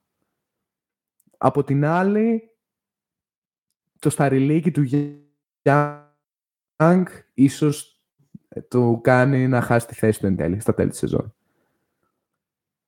Νιώθω ότι η Ατλάντα είναι σε ένα τρελό μεταίχμιο ως προς το που πάει. Δηλαδή δεν μπορεί να τανκάρει με κάποιο τρόπο για ποιο λόγο, δεν μπορεί να πάει προς τα πάνω κατά πώς φαίνεται για κάποιο λόγο. Τι φταίει σε αυτές ε, τις περισσότερες περιπτώσεις. Ε, Ο coach. Σε, σε τέτοιες περιπτώσεις. Είτε φταίει είτε δεν αυτό που πληρώνει. Βασικά. Αυτό ε, θέλω να χαρακτήσουμε. Ναι, πες. Έμπλεξε σε μια πολύ κακή φάση ο Μακμίλαν με την έννοια ότι το franchise πίστεψε ότι το Murray Young θα δουλέψει αλλά το mentality και των δύο δεν ήταν ακριβώς εκεί που πρέπει. Δηλαδή ο Μάρι έφυγε από το Σαν Αντώνιο με μια λογική τώρα πάω να κατακτήσω τη λίγα, πάω δίπλα στον Young και γινόμαστε το καλύτερο ε, backward duo στο NBA. Ναι, κάτι το που ήταν κοινή ομολογία στα πρώτα 10 παιχνίδια. Ναι, ναι, ναι. Ήταν 10 πρώτα μάτς με 10 plus assist μέσω όρο και οι δύο. Ήταν αστείο. Ακριβώς. Την ίδια στιγμή ο Young δήλωνε από την αρχή της σεζόν πάω για το MVP μαζί με τον Μάρι θα κάνουμε πάταγο έχουμε και τον Καπέλα, έχουμε και τον Μπογκντάνοβιτς έχουμε και τον Χάντερ, έχουμε και τον Γκόλινς είμαστε μαδάρα και μόλις όλα αυτά φάνηκε ότι ξέρεις πρέπει να παίξεις κι άμυνα πρέπει να σκεφτείς και τις μέρες που δεν θα σου βγουν όλα που δεν θα μπουν τα σούτα από τα 10 μέτρα κλπ. Ε και εκεί είναι που την πατάει ο Μακμίλαν γιατί είναι ένας προπονητής ο οποίος παραδοσιακά θέλει οι ομάδες να έχουν το δικό του χαρακτήρα αλλά αυτή τη στιγμή έχει το χαρακτήρα των star του. Και έτσι ε, όντως νομίζω μπαίνει για τα καλά στο μπλοκ ε, των προπονητών που μπορεί να χάσουν ε, τη δουλειά τους. Ο Nick Nurse υπάρχει πραγματικό case ότι κινδυνεύει. Νομίζω έχει μια ασυλία στους ναι. Raptors και νομίζω έχει μια ασυλία ότι ε, χτίσε την επόμενη μέρα τον Scotty Barnes να είναι ο παίχτης που θα ηγηθεί την επόμενη ναι. μέρα και αυτό όμως αυτή τη στιγμή δεν βγαίνει καθόλου γιατί ο Scotty Barnes δεν μπορεί να είναι το vocal point μιας επίθεσης. Συμφωνώ ότι κάπως ο Nerds, όπως και ο Σπο, για πολύ διαφορετικούς λόγους και με πολύ διαφορετικό στάτους νομίζω, έχουν, ξέρεις, το, λίγο το αλάθητο. Δηλαδή, πρέπει να, να φαίνεται ότι, ότι είναι δυσλειτουργική ομάδα βαθιά για να πούν, νομίζω, ε, τα front office ότι μάγκες, εντάξει, ως εδώ. Είναι και λίγο οι προπονητές των επιτυχιών για αυτές τις ομάδες. Οπότε κάπως είναι πολύ δύσκολο να πεις ότι τράβω τη σκανδάλη και του σουτάρω. Για μένα δεν είναι ακριβώς συζήτηση. Ενώ νιώθω ότι ο Νέρς δεν είναι ακριβώς αυτό το οποίο φταίει, υπό την έννοια ότι okay, πειραματίζεται με κάποια πράγματα, προσπαθώντας όμως να φέρει το Toronto σε μια τροχιά που δεν θα παλεύει απλά για την 7η και 8η θέση στο play-off.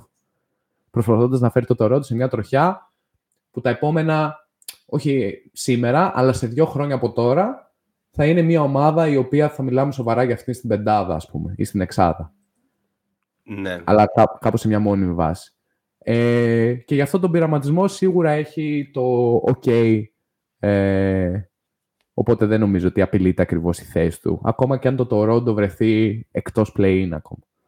Ναι. Θέλω να κάνω λίγο το case για τον Monty Williams. OK, okay, πάμε, γιατί ήταν ε, λίγο hot αυτό το take. Ναι. Προφανώς είναι ένας πάρα πολύ καλός προπονητής ε, ένας προπονητής ο οποίος θα μπορούσε να συζητιέται για το Coach of the Year κάθε χρόνο εφόσον η ομάδα του πηγαίνει καλά. Ε, ένας προπονητής ο οποίος έχει δείξει δουλειά και έχει αναπτύξει παίχτες και ρόλους σε μια ομάδα την οποία την πέρασε στο επόμενο επίπεδο αντικειμενικά. Αυτός το έκανε. Αλλά δεν μπορούμε να το ρίξουμε και όλο στον Chris Paul. Δηλαδή, το να διαχειριστείς έναν τέτοιο τύπου star σε αυτή την ηλικία έχοντας δώσει το OK για ανανέωση συμβολέου του, είναι και λίγο δικό σου θέμα. Το να τα βρεις με τον Νέιτον και να τον αξιοποιήσεις ή να τον ανταλλάξεις, είναι και λίγο δικό σου θέμα. το να μην παρουσιάζεται η ομάδα σαν να είναι ομάδα που κάνει tanking όταν δεν παίζει ο Booker είναι και λίγο δικό σου θέμα. Οπότε, ναι, αντιλαμβάνομαι πλήρως ότι ο Μόντι Williams δεν κινδυνεύει να χάσει τη δουλειά του και δεν πρέπει να τη χάσει. Αλλά νομίζω ότι πρέπει να ξεκινήσει μια συζήτηση γύρω από το αν και κατά πόσο μπορεί να ανταπεξέλθει σε συνθήκες που δεν είναι με το μέρος του. Δεν ξέρω αν συμφωνήσει ή όχι. Αλλά η εικόνα των Suns, οι Suns έχουν τον Chris Paul, έχουν τον Nathan, έχουν τον πολυδιαφημισμένο Michael. Δεν είναι εικόνα αυτή για ομάδα που απλά έχει χάσει το νούμερο, την νούμερο 1 επιλογή της. Ξέρω εγώ, ο Κέρ στους Warriors έχασε και τον Γκάρι και τον Wiggins και οι Warriors ανέβηκαν. Ο coach Bud διαχειρίζεται μια κατάσταση με τον Middleton και τον Holiday μέσα έξω και η Bucks είναι τρίτη. Εγώ θα βάλω ακόμα και τον Gold Ham που διαχειρίζεται μια κατάσταση που του λείπει ο καλύτερος του παίκτης. Ακριβώς. Τον 38χρονο LeBron James. Ακριβώς. Ο... Κάπως βρίσκει έναν τρόπο να κερδίζει αρκετές. Ο Carlisle έχει μια ομάδα γεμάτη πιτσιρικάδες, αυτό που αναλύαμε πριν κλπ. Ναι. Και την έχει στη θέση νούμερο 7. Ο, ο coach Rivers είχε το Harden ένα μήνα εκτός, τον Embiid μέσα έξω, το Maxi ένα μήνα εκτός και η Φιλαδέλφια έχει 23-15 στην Ανατολή. Δηλαδή, θεωρώ ότι το 20-20 που έχουν αυτή τη στιγμή οι Suns, που είναι μαζί με τους Blazers και τους Warriors, αν συγκρίνεις τη συνθήκη των ομάδων, δεν δικαιολογείται. Οι Suns θα έπρεπε αντικειμενικά να είναι εκεί που είναι τον Dallas αυτή τη στιγμή. Ναι. Ε, μ' άρεσε το πώς το χτίσες. Ε, εμένα ίσως με έχει επηρεάσει και με έχει στιγματίσει το μάτς νομίζω της προηγούμενης Κυριακής, αν δεν κάνω λάθος. Ε, μεταξύ Suns και Knicks, που ήταν και φιλική ώρα, Κυριακή, καλή ώρα, όπως τώρα που ηχογραφούμε, που βρέθηκαν οι Suns να χάνουν για 30 και με κάποιο τρόπο όταν το μάτι ήταν ακόμα στους 10-15 έβγαινε ο Chris Paul από το παρκέ και παρότι ήταν εξωφρενικά άστοχη εκείνο το βράδυ το πώς κυλούσε η μπάλα ήταν πολύ διαφορετικό που περιμένεις πολύ άλλα πράγματα. Περιμένεις από τον Chris Paul έναν master του pick and roll να μπορεί να ξεκλειδώνει άμυνες. Έλειπε ωστόσο τον Chris Paul να προσπαθεί να περάσει από ένα screen που του στην εποχή ο Aiton και να είναι τόσο αργός που πρακτικά να μην μπορεί να δημιουργήσει ούτε το, αυτό το first step advantage που λένε, που έχει ο handler, με το που περάσει το screen. Είναι ο καιρός να το ρωτήσω ή είναι πολύ βιαστικό; Ε, είμαστε ε, αυτοί οι οποίοι κάνουμε, βάζουμε νωρίς τις δύσκολες ερωτήσεις, οπότε μπορείς ναι, να το Ναι. ναι. Ρε φίλε, δεν ξέρω πότε ξεκινάει η συζήτηση για το αν ο Chris Paul είναι worst. Ε, μετά το τέλος αυτής της σεζόν, μάλλον. Πρέπει... ότι, ότι είναι, η τελευταία σεζόν που το συζητάμε αυτό. Ε, δηλαδή, ε. αν η φετινή σεζόν τελειώσει με τους Suns να μην μπαίνουν ημιτελικού περιφέρειας, μπορούμε να πούμε ότι ο Chris Paul θα πρέπει να είναι παίχτης που έρχεται από τον πάγκο. Τη ε, στιγμή που με... έρχεται, από τον πάγκο ο Russell Westbrook, έτσι. Ναι, ναι. Όχι, για μένα ναι. Υπό την έννοια ότι αν μπούμε σε μια διαδικασία να δικαιολογήσουμε τον Chris Paul και πούμε ότι okay, ο Chris Paul αυτή τη στιγμή κάνει συντήρηση γιατί είναι σε μια ηλικία και με ένα σώμα τέτοιο και πρέπει να το διατηρήσει έτσι ώστε τα playoff να είναι εκεί γιατί συνήθως δεν είναι εκεί κιόλας. Έτσι. Ε, και φτάσει να, να είναι ο παρόν υπό την έννοια ότι μπορεί να παίζει, αλλά οι Suns να μην πηγαίνουν, να μην πάνε τόσο καλά. Ή μπορεί εν τέλει πάλι να μην παίζει, γιατί τον προδίδει κάποιο μέρος του σώματός του, που μακάρι να μην συμβεί. Ε, Εντάξει, από εκεί και πέρα κάποιες φορές the best ability is availability και δεν αρκεί απλά να είσαι μέσα στο παρκέ. Πρέπει λίγο να, να δίνεις και αυτά για τα οποία παίζεις. Αν παίζεις για 35-40 εκατομμύρια που παίζει ο Paul στα 38 του, πρέπει τουλάχιστον να είσαι ο Chris Paul του 15-10. Αυτή είναι η γνώμη μου. Αλλά για ναι. τη συζήτηση περί West νομίζω πρέπει να περιμένουμε μέχρι τον Μάιο-Ιούνιο. OK, okay, ναι, θα συμφωνήσω θα συμφωνήσω ότι είναι πολύ νωρίς να γίνει αυτή η συζήτηση, αλλά θα πρέπει να ξεκαθαρίσουμε ότι δεν θα πρέπει να κρίνεται ο Chris Paul από τα στατιστικά του. Δηλαδή το γεγονός ότι έχει 13 ε, πόντους και 8 assist μεσόωρο δεν σημαίνει απολύτως τίποτα για το τι πραγματικά παρουσιάζει μέσα στον αγωνιστικό χώρο όπου δεν μπορεί να τελειώσει φάση κάτω του καλάθι δεν μπορεί να μαρκάρει κανέναν. Κανέναν όμως. Legit κανέναν. Ναι, και στην πραγματικότητα η Suns είναι καλύτερη όταν παίζει ο Cameron Payne. Οπότε νομίζω ότι όλα αυτά συνηγορούν στο ότι ε, όχι ότι είναι worst, αλλά στο ότι η κλεψίδρα, ξέρεις, βρίσκεται στην αρνητική της πλευρά πλέον. Και γιατί όχι, ε, δεν είναι κακό. Ο Chris Paul είναι πλέον 37 χρονών και 247 ημερών ε, Ναι. την ώρα που ηχογραφούμε. Οπότε κάποια στιγμή έρχεται το πλήρωμα του χρόνου ακόμα και για τους ε, σπουδαιότερους παίχτες. Βέβαια, έχει κερδίσει λίγο την αντιπάθεια του κόσμου. Οπότε να μιλάμε, δεν μιλάμε για αυτόν όπως μιλάμε ας πούμε για τον Λεμπρόν. Γιατί όταν πας σ- σε αυτή τη φάση της καριέρας σου και δίνεις αγκωνιά στον Αλβαράδο, Ναι, κατάλαβες, μέτριο. δεν είναι, δεν είναι πολύ καλό take. OK. ε, αυτά με τους προπονητές μου άρεσε. Ήταν μια συζήτηση, δεν είχαμε συζητήσει πολύ για τους coaches ε, φέτος. Σε ένα επόμενο συζητήσουμε και για τους coaches of the year.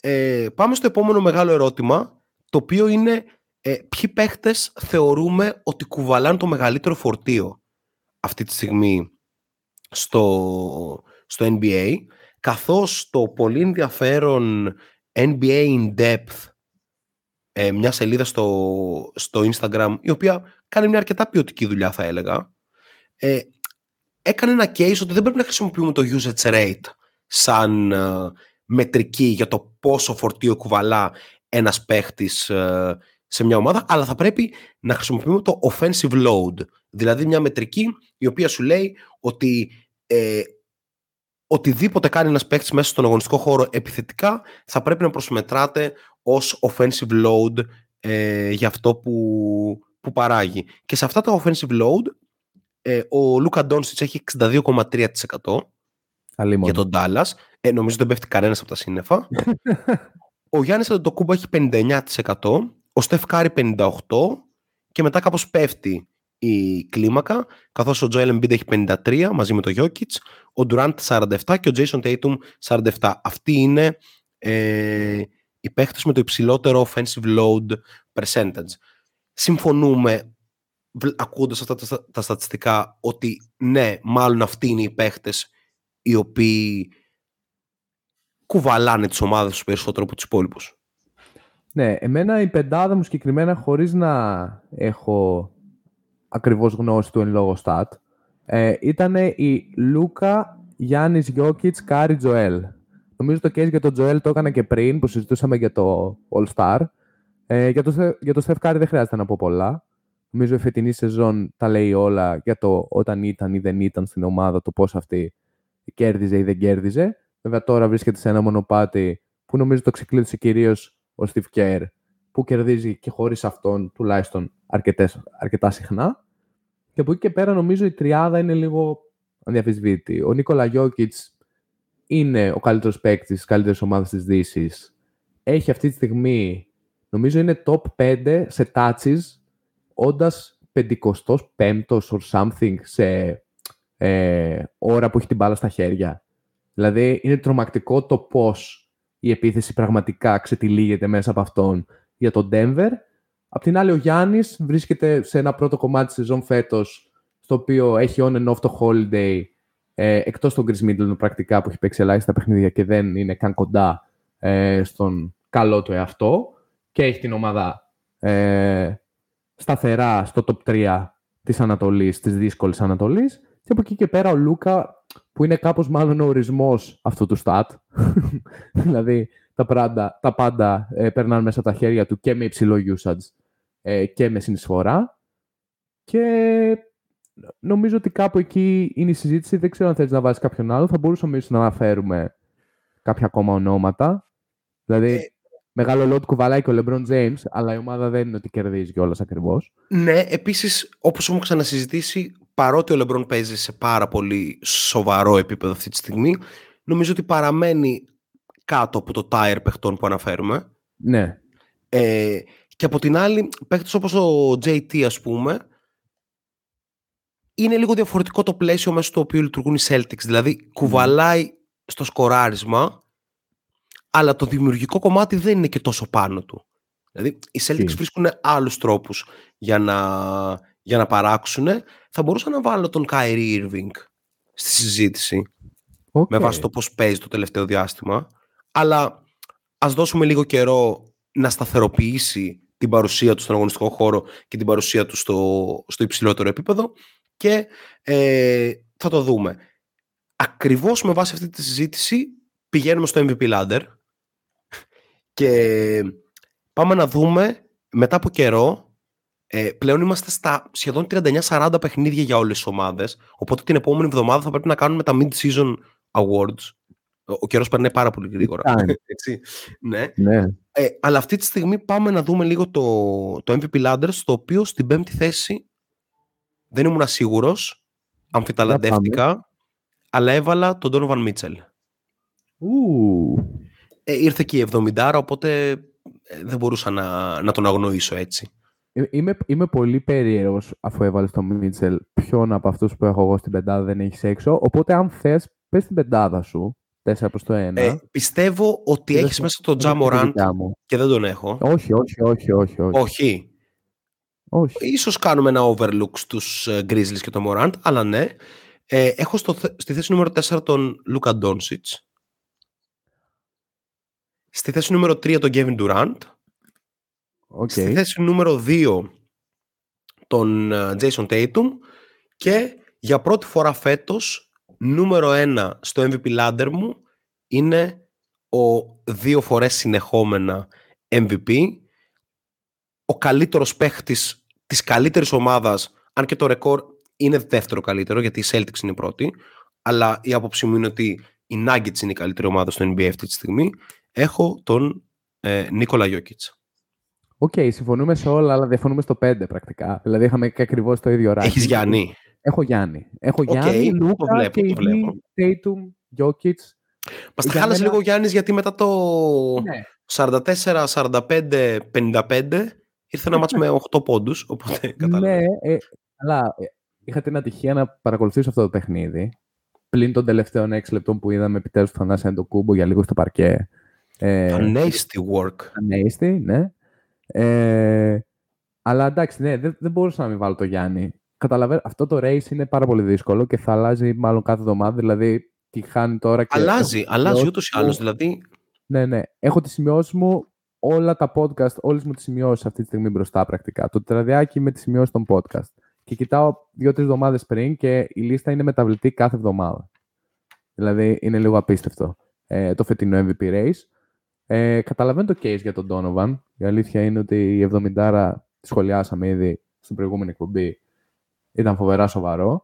Αλλά λίγο με ξενίζει το να μην βάλω το Γιάννη. Δηλαδή είναι, δεν είναι ότι οι Bucks πάνε μέτρια. Πάνε μέτρια για, για το τι ομάδα είναι, αλλά κάπως είναι ψηλά, ρε παιδί μου. OK, okay, ε, μπορώ να το δεχτώ. Απλά και οι Cavs είναι πάρα πολύ κοντά με τους Bucks.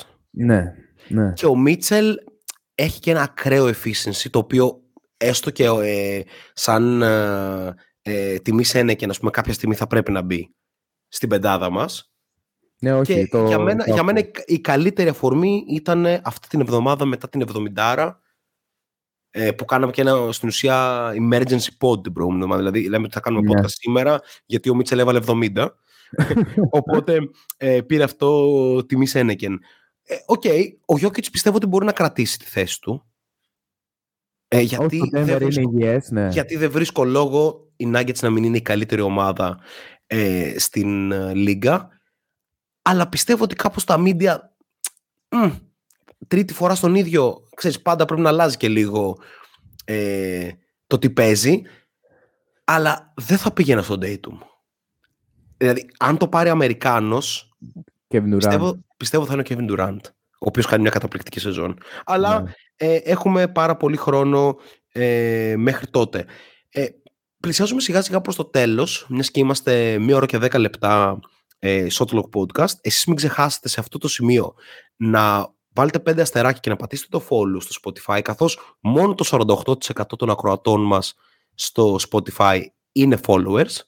Ε, και νομίζω ότι αυτό πρόεδρε, πρόκειται για κάτι απαράδεκτο. Έτσι δεν είναι; Ναι, άμα, άμα, δηλα, άμα δηλαδή δεν κάνει κάτι λάθος στο Spotify, νομίζω ότι απλά ξεχνιέστε. Δηλαδή ναι. δεν ακούτε κατά εξακολούθηση και απλά δεν πατάτε follow. Τι νόημα έχει αυτό; δηλαδή κάθε φορά πρέπει να γκουγκλάρεις. Εγώ όλα μου τα αγαπημένα τα βρίσκω με κλικς. Δηλαδή δεν χρειάζεται να πατάμε πολλά κουμπιά. Ακριβώς. Ακριβώς. Μην περιμένετε το upload στο Facebook ναι, για ναι, να ναι. ακούσετε το Shotlow Podcast. Και να πούμε ότι πιθανότατα ε, και μέσα σε αυτή τη βδομάδα, βασικά ίσως και αύριο ή και μεθαύριο, να ανοίξει επιτέλους αυτό το τιμημένο Discord μας, το οποίο ακούτε κάθε εβδομάδα. Ε, μπορεί και όχι, δεν ξέρω, θέλουμε να υπάρχει αυτή η αναμονή. Πάμε να δούμε μια θεματολογία η οποία θα υπάρχει πάρα πολύ στο Discord. Ε, πάμε να κάνουμε το ranking των 10 καλύτερων point guard αυτή τη στιγμή ε, στη Λίγκα και αν έχεις κάτι έτοιμο θέλω να το πεις. Εγώ η αλήθεια είναι ότι δεν πήγαμε δεκάδα, γιατί ήθελα λίγο να το περιορίσω.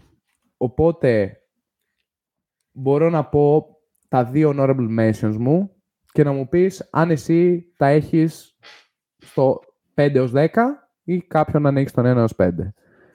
Είναι ο Damian Lillard και ο Tyrese Halliburton. Είμαστε στο σημείο που ο Lillard δεν μπαίνει στους κορυφαίους 10 point guard στη Λίγκα. Όχι, αυτό λέω ότι εγώ πήγα με μια λογική ότι φτιάχνω την πεντάδα, οπότε κάπως στα honorable mentions μου, δηλαδή στο 5 έως 10 μου, έχω τον Lillard και τον Halliburton. Διαφωνείς; Εγώ τον Lillard τον έχω στην πεντάδα. OK, okay, δεκτό. Για μένα ήταν challenge με το 5, θα, θα πω ακριβώς. Επίσης να πω ότι δεν έχω τον Λούκα σαν άσο. Και αυτός είναι ο λόγος. Και αυτός είναι ο λόγος που ίσως ο Lillard μπαίνει, με την έννοια ότι κάπως ε, ο Λούκα Ντόνσιτς δεν είναι ακριβώς άσος. Είναι...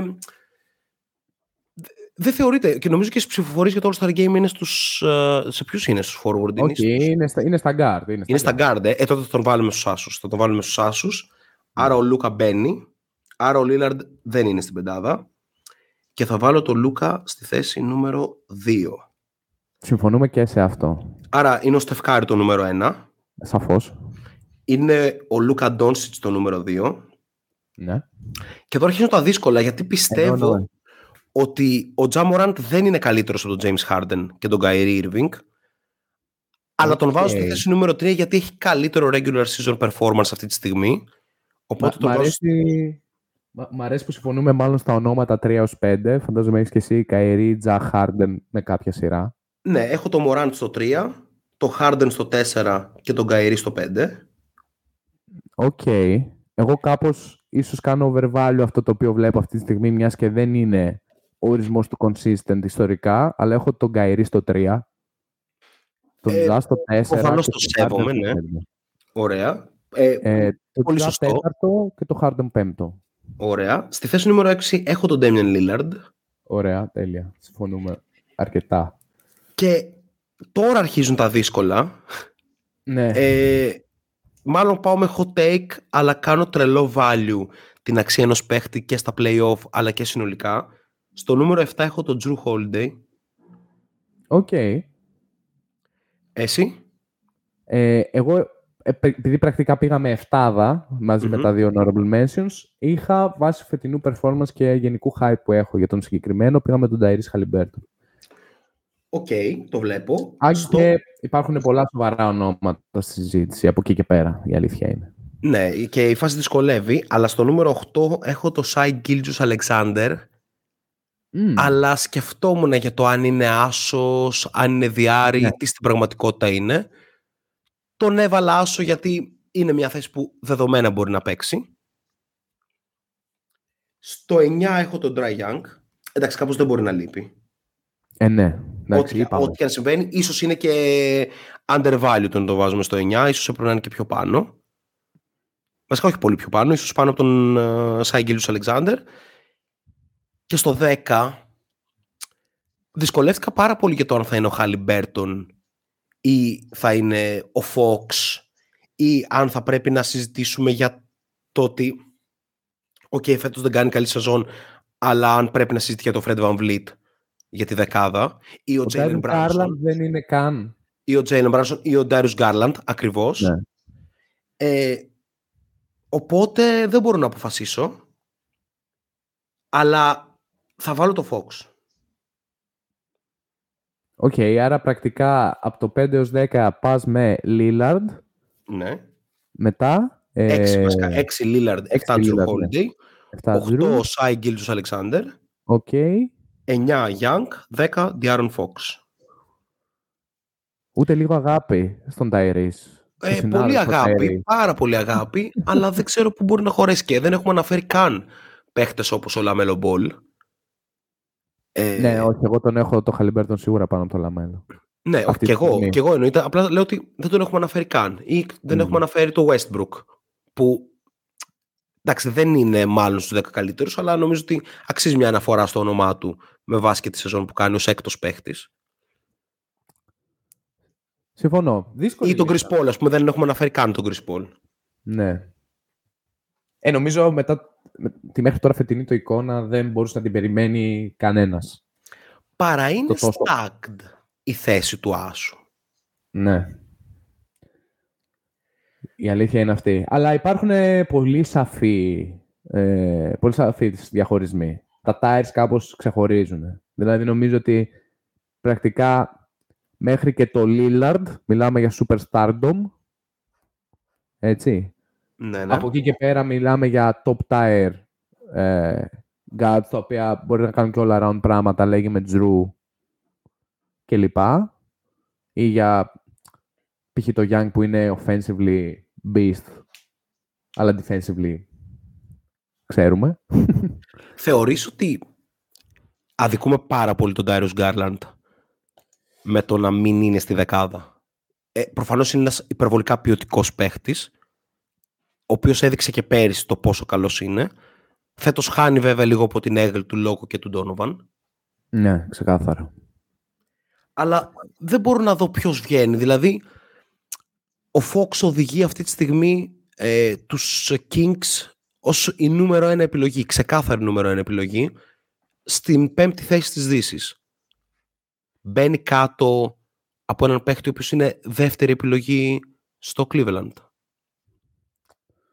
Ε, ναι. νομίζω ότι θα πρέπει να επανέλθουμε το επόμενο διάστημα σε αυτή τη ναι, λίστα. Από αυτούς τους όρους η συζήτηση δυσκολεύει πάρα πολύ. Εντάξει, τον Γκάρλαντ το λατρεύουμε αρκετό καιρό τώρα. Η αλήθεια είναι ότι ακόμα νομίζω ότι προσπαθεί να κάνει figure out με έναν τρόπο το πώς να είναι πιο efficient έχοντας πολύ λιγότερο την μπάλα στα χέρια.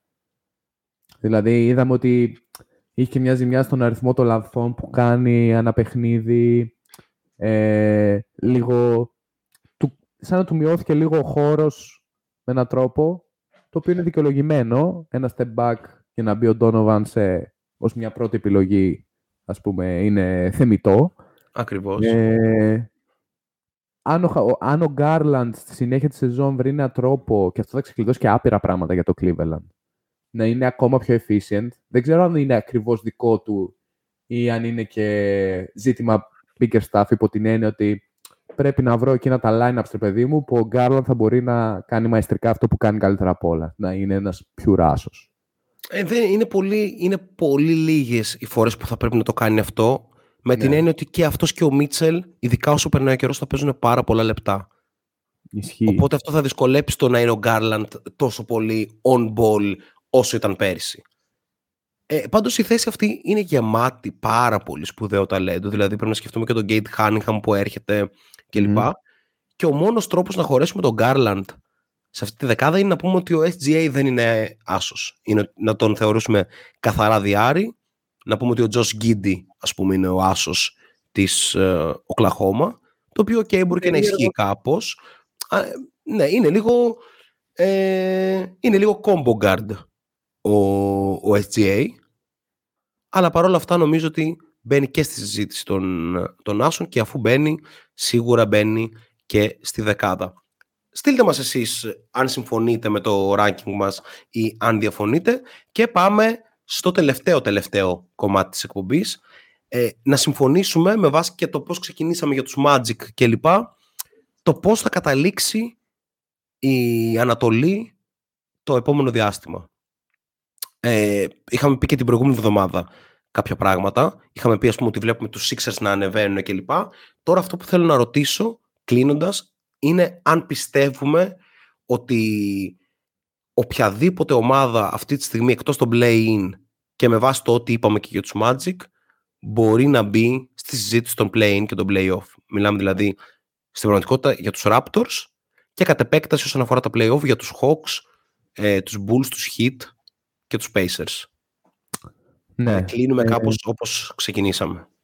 Ναι. Ε, η, πε, η πεντάδα της Ανατολής είναι lock, έτσι. Άρα μιλάμε πρακτικά για τις υπόλοιπες ε, θέσεις που είναι ε, πέντε για το play-in, ε, τρεις ε, στην πραγματικότητα για τα play-off.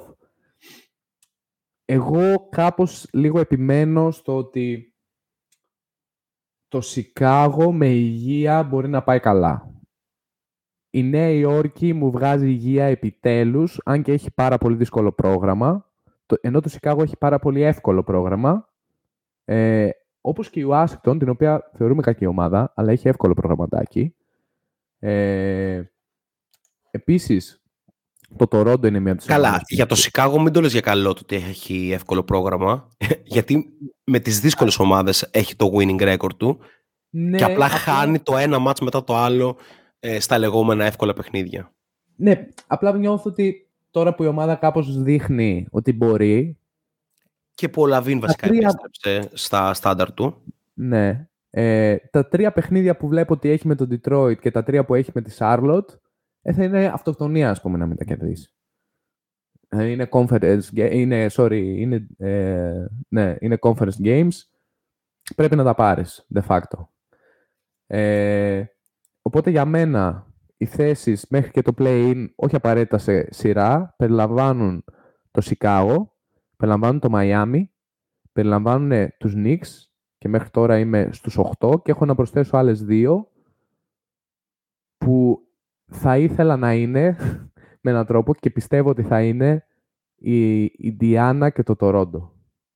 Και βλέπω την Ατλάντα σε μια τροχιά σε ένα δύσκολο καλοκαίρι, με πολλές αποφάσεις. Αν και γενικά είναι ομάδα η οποία μου αρέσει να βλέπω. Όταν παίζει καλό μπάσκετ, παίζει πολύ καλό μπάσκετ. Οκ. Ε, νομίζω ότι αυτοί ήμασταν. Μία ώρα και 22 λεπτά είναι καλά.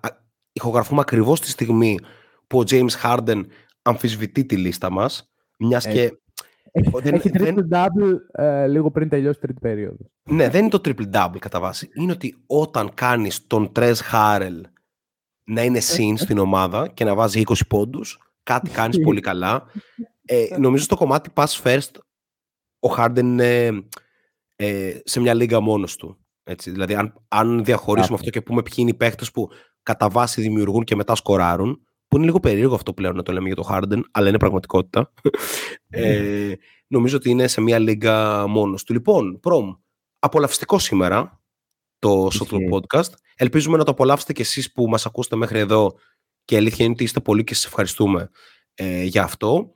Ε, μην ξεχάσετε αυτά που πούμε και πριν με τα πέντε αστεράκια και ε, το follow και φυσικά να επισκεφτείτε το, το facebook μας, το instagram μας και το twitter και να κάνετε like και follow εκεί πέρα και την ίδια στιγμή να κάνετε subscribe, ε, καμπανάκια κλπ.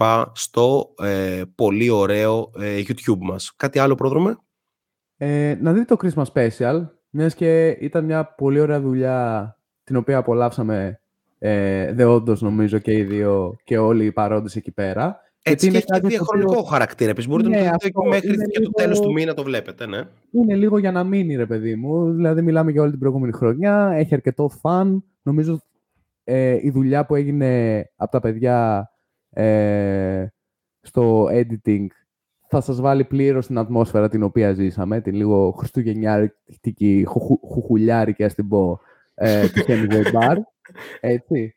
Ε, αυτά.